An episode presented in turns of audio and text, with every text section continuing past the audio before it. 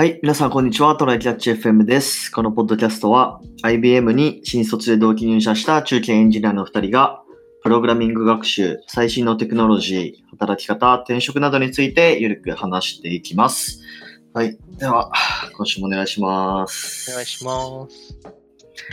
なんかね、これもう本当、なんか新卒くらいから持ってる話なんだけど、はい。新卒の頃から、なんかこうタクシー乗って住所伝えて行ってもらうときに、まあ、なんか、もうそこに、こう最短で行ける道、うんかつ最安で行ける道順で行ってくれればもうそれで十分じゃないですか。そうね。なのにさ、なんか、じゃあ何々通り通って何々のとこの交差点で右折して、そこから何々通り入っていけばいいですかねとかっていう運転手なんなんいらんかってなるよ ね。ああね。うん。な、なんだろうね、あれはね。うん。何なんだろうね。いや、まあ、それが最安なら、それで言ってくださいって言ったら、その答えしかないんだけどな。クレーム対策とかなのかな？なんかこの道行くって言っといたよね、みたいな。うーん。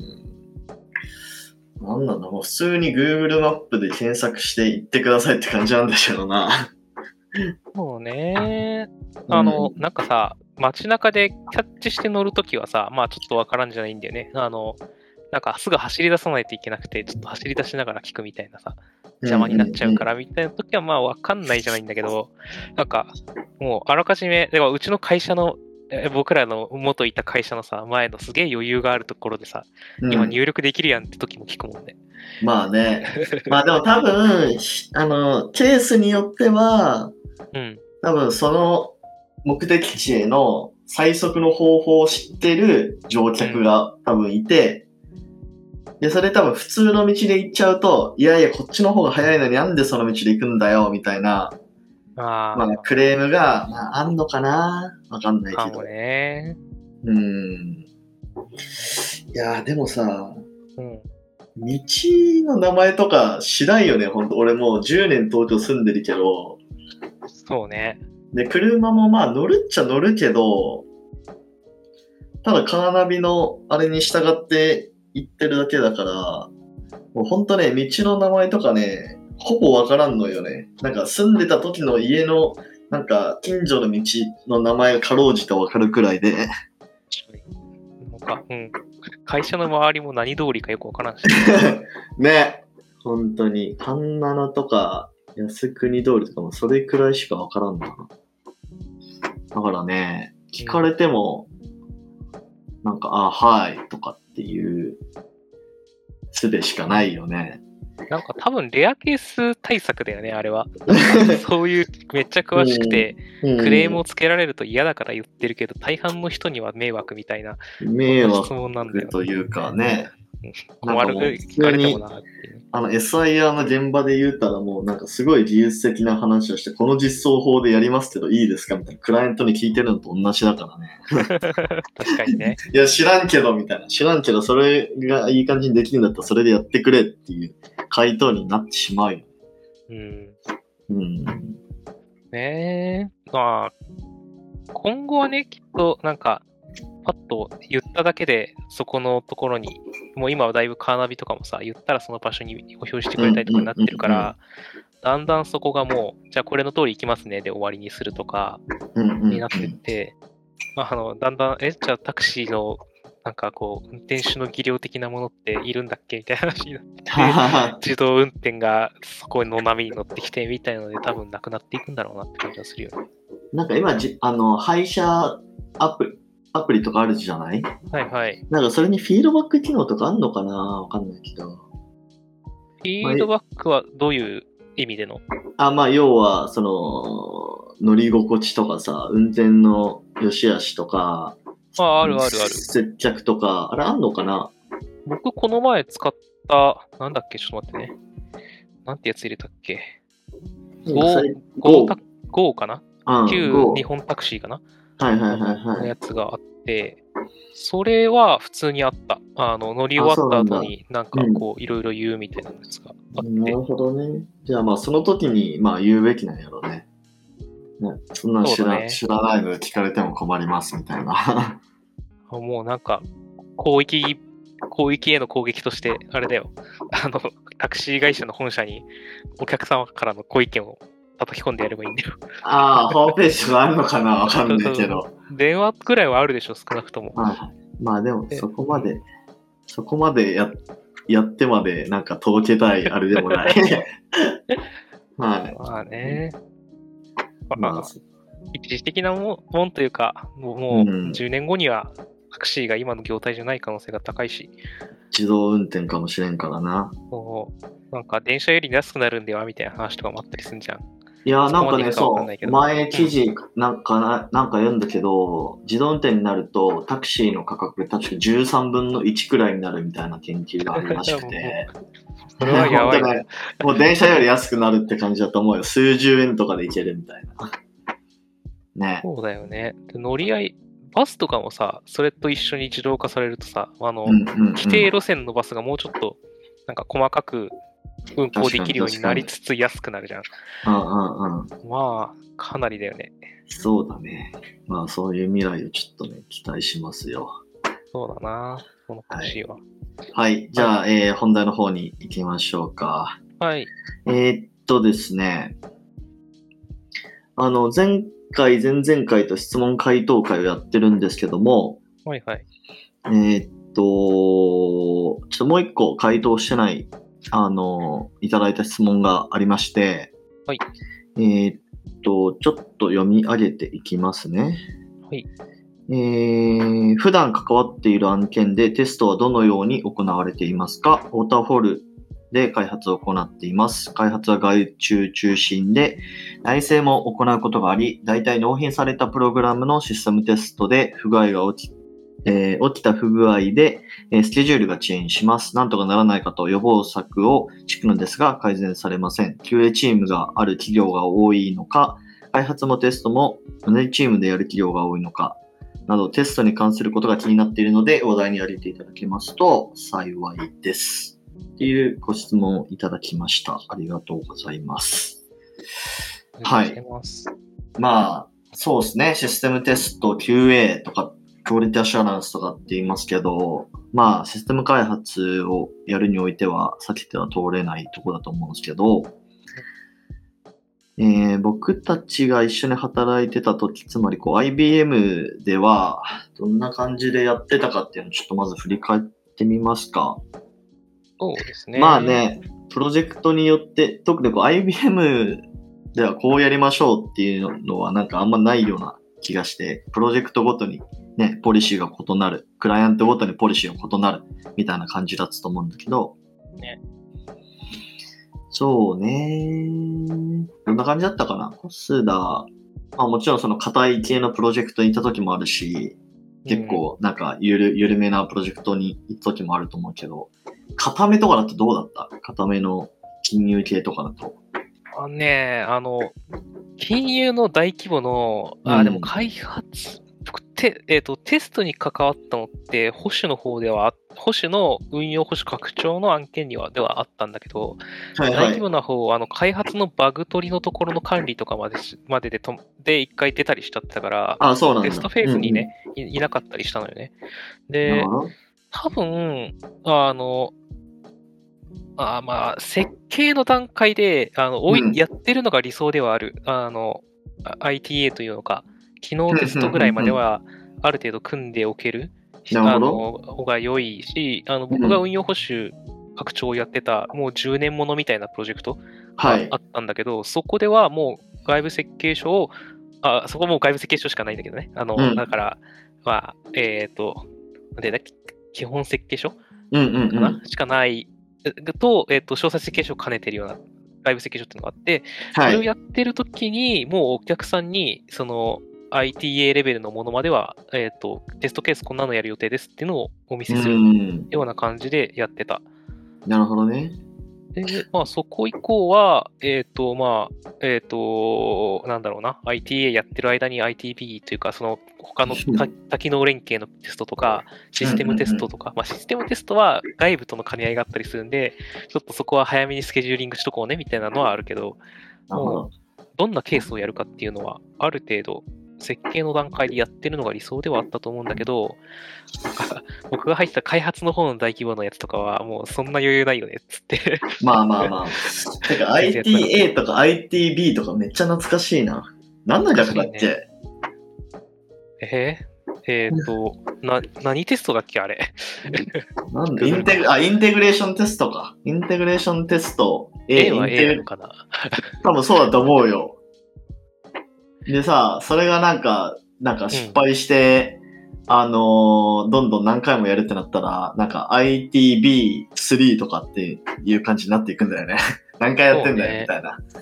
ITA の流度というか、細かさが、プロジェクトによって違って、もううちでは ITA って呼んでたけど、あっちのプロジェクトでは ITB って呼んでるな、これ、みたいなやつがあまあ。それはありますね。まあ。ITA1、ITA2 がデフォで分かれてるプロジェクトがあったりね。うんうんいろいろあるうんあと、まあ、その緩め系のプロジェクトとかだと、もう普通に、なんだろうなまあ、もちろん海外にアウトソーシングする場合とかもあって、それをテストするうん。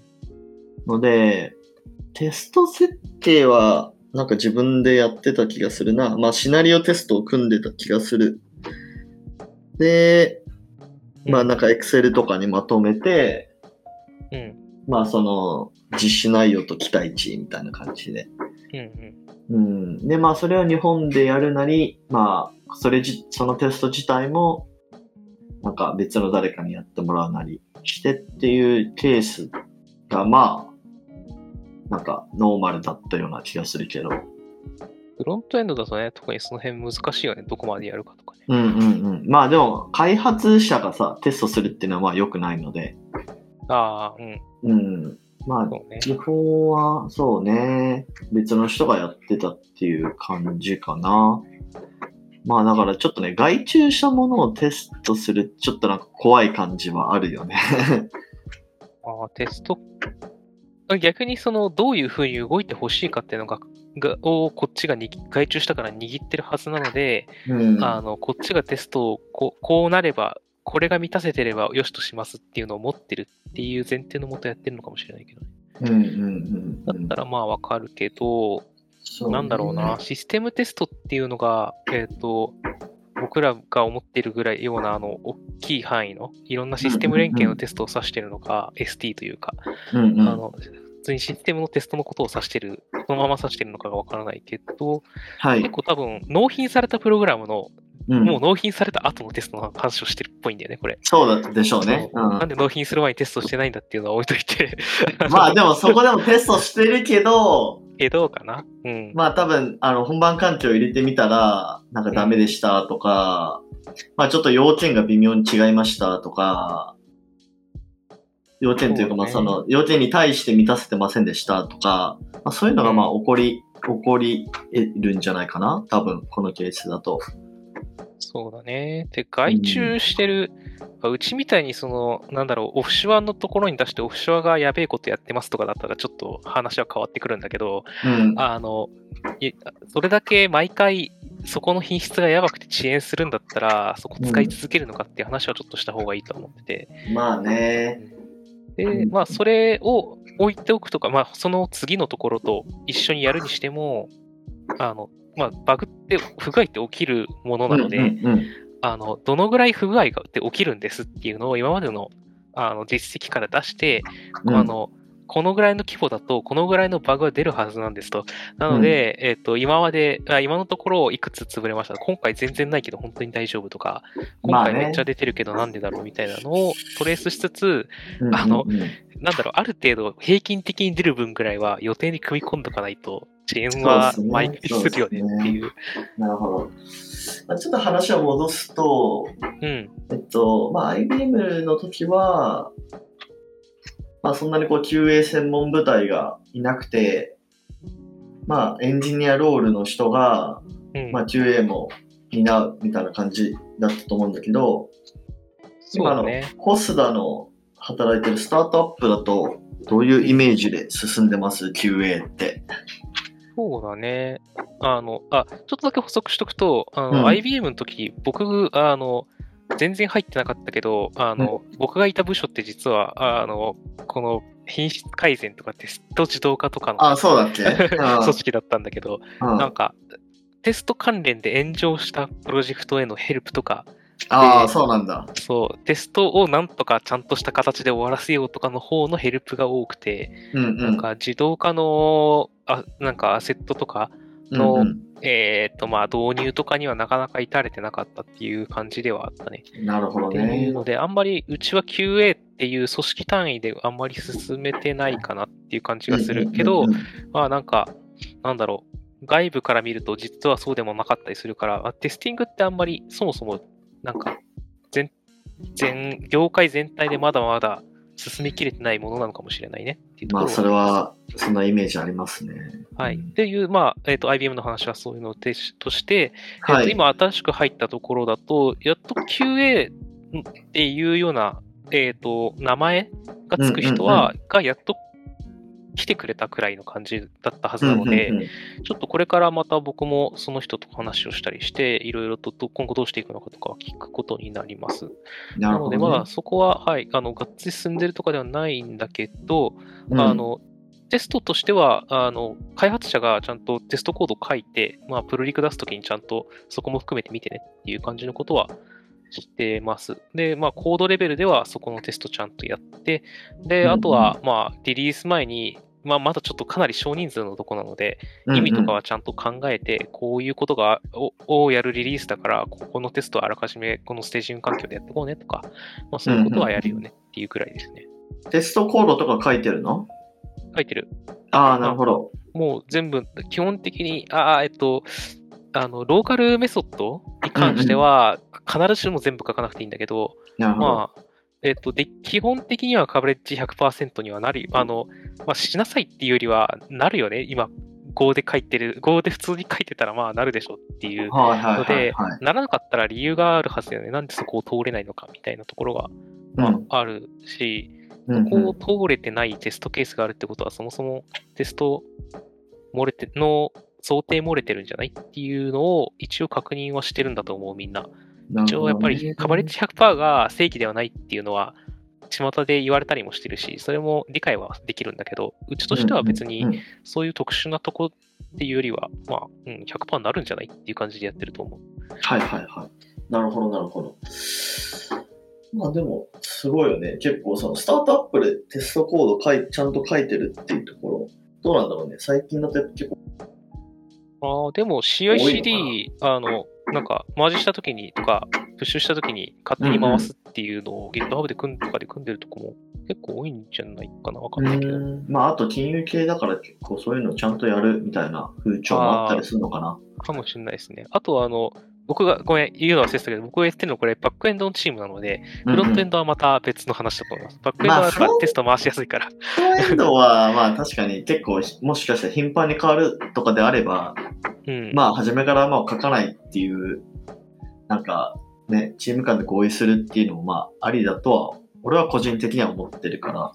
そうね。どうしてるのか今度聞いてみるけど、まあ、コードか、なんかルールとか基準決めて、コードは書いてないとかかもしれないね、テストに関しては。ちょっと今度見てみる。なるほどね聞いてみときます。はい。はい。みやちんとかはどんな感じ？えー弊社はですね、はい。えーっと、まあ QA チームっていうのがまあいまして、はい。えーっと、なんかそのチーム横断型のというか、まあそのさっきコスタが言ったみたいに、一つの QA チームっていうところから、まあ各その事業チームみたいなところに、こううん派遣されていって、うん。まあ各チームの QA を手伝うみたいな、うん。うん。うん。QA エンジニアの方が、まあいて、で、まあある程度こう開発が終了してきたら、その QA エンジニアの人にコンタクト取って、うんまあなんか何日までに QA を終わらしたいんですけど、まあこれくらいのスケジュールで進めていただけますかみたいなところをやって、まあそれがなんか新しいプロダクトとかだと、まあある程度こう仕様の説明とか、まあこうこうこういう動きをしますみたいな説明をして、で、そしたら QA の人が、えーっと、テストケースっていうのを考えてくれるんですよ。まあなんでそういう意味では、えーっと、普通にエンジニアがテストケース作るよりかは、まあちゃんと専門というか経験のある方がやってくれてるので、または緻密なテストケースが作れてるんじゃないかなと思う。で、それを、まあエンジニアとか、まああと PDM とかもかな？わかんないけど、レビューするみたいな感じだね。テストのテストケースを。で、まあ良さそうですねってなったら、えー QA を進めていくっていう。で、まあ QA で、えーっとね、まあ結構やっぱり、あの、スケジュール、あの、カツカツでやってたりもするので、もうバグが出たらすぐなおエンジニアの方で引き取って直していくみたいな感じで進めてて、なんでなんかこう QA とバグフィックスが同時進行で進むみたいなことが、まあ結構ありますね。まあそしたらなんか回帰テストどうするんだみたいな話もあるかもしれないんだけど、まあそこら辺のこうなんかエンドツーエンドのテスト自動化みたいなのしてるから、なんかまたバグであの修正して QA 環境にデプロイしたら、またもう一回その自動化のツールでテストをあのかけるみたいな感じをしなことをして、まあある程度品質担保してるみたいな。感じかなれてたらわかるよみたいなね。そうそうそうそう。まあ、みたいな感じでやってますかね。で、まあ、今のところはなんかす、いい感じに進んでいるような気がする。うん。うん。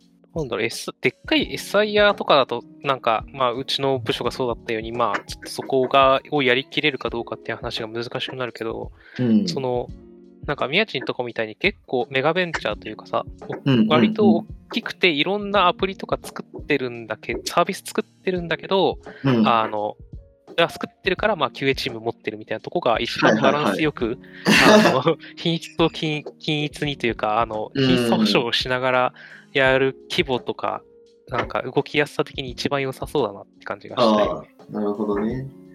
はい、まあ、そんな感じですね。まあ、なので、やっぱり、あのバグ出る前提で、だから QA する時間プラスアルファバグフィックスをする時間プラス、まあ、第2回目の QA をする時間っていうので、まあ、ある程度バッファーを持ってスケジュールを組むそうだっていうところはね、やね。ってますよね。まあ、なので、なんかもう排水の陣でやらないっていうのはまあ、大事ですよね。うん。前者は、前前の僕らの会社は、割と排水の陣のプロジェクトも多かったけどね。うん。でもやっぱここはね、ね、まあ過去のリスクとか見た上で、まあホストもね、言ってたけど、過去のリスクを見た上で、まあこれくらいちょっと QA とバグフィックスの期間を設けないと、うん。やっぱりこの導入に耐える品質になりませんよっていうところを、まあクライアントなり、その上、上のなんか決済者なりに説明するっていうのが、まあ、なんていうか、なんていうのかな。幸せにシステム開発をやる コツじゃないかなと思いますけどね。そうね。リーダーとかその QA の担当者とかがね、それをやってくれるのが一番いいんだろうなって感じはするよね。開なんうんなんだろう、開発者がさ、それを全部お客さんに説明しきって、なんかスケジュール確保するの無理だからさ。うんうんうん。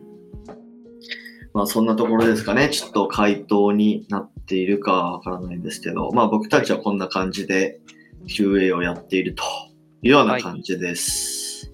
はい。はい。じゃあこんな感じでですね、週2回のペースで配信しているので、えー Apple Podcast もしくは Spotify でお聞きの方はぜひフォローお願いします。じゃあ今日はこんな感じで終わりましょう。ありがとうございました。ありがとうございました。またね。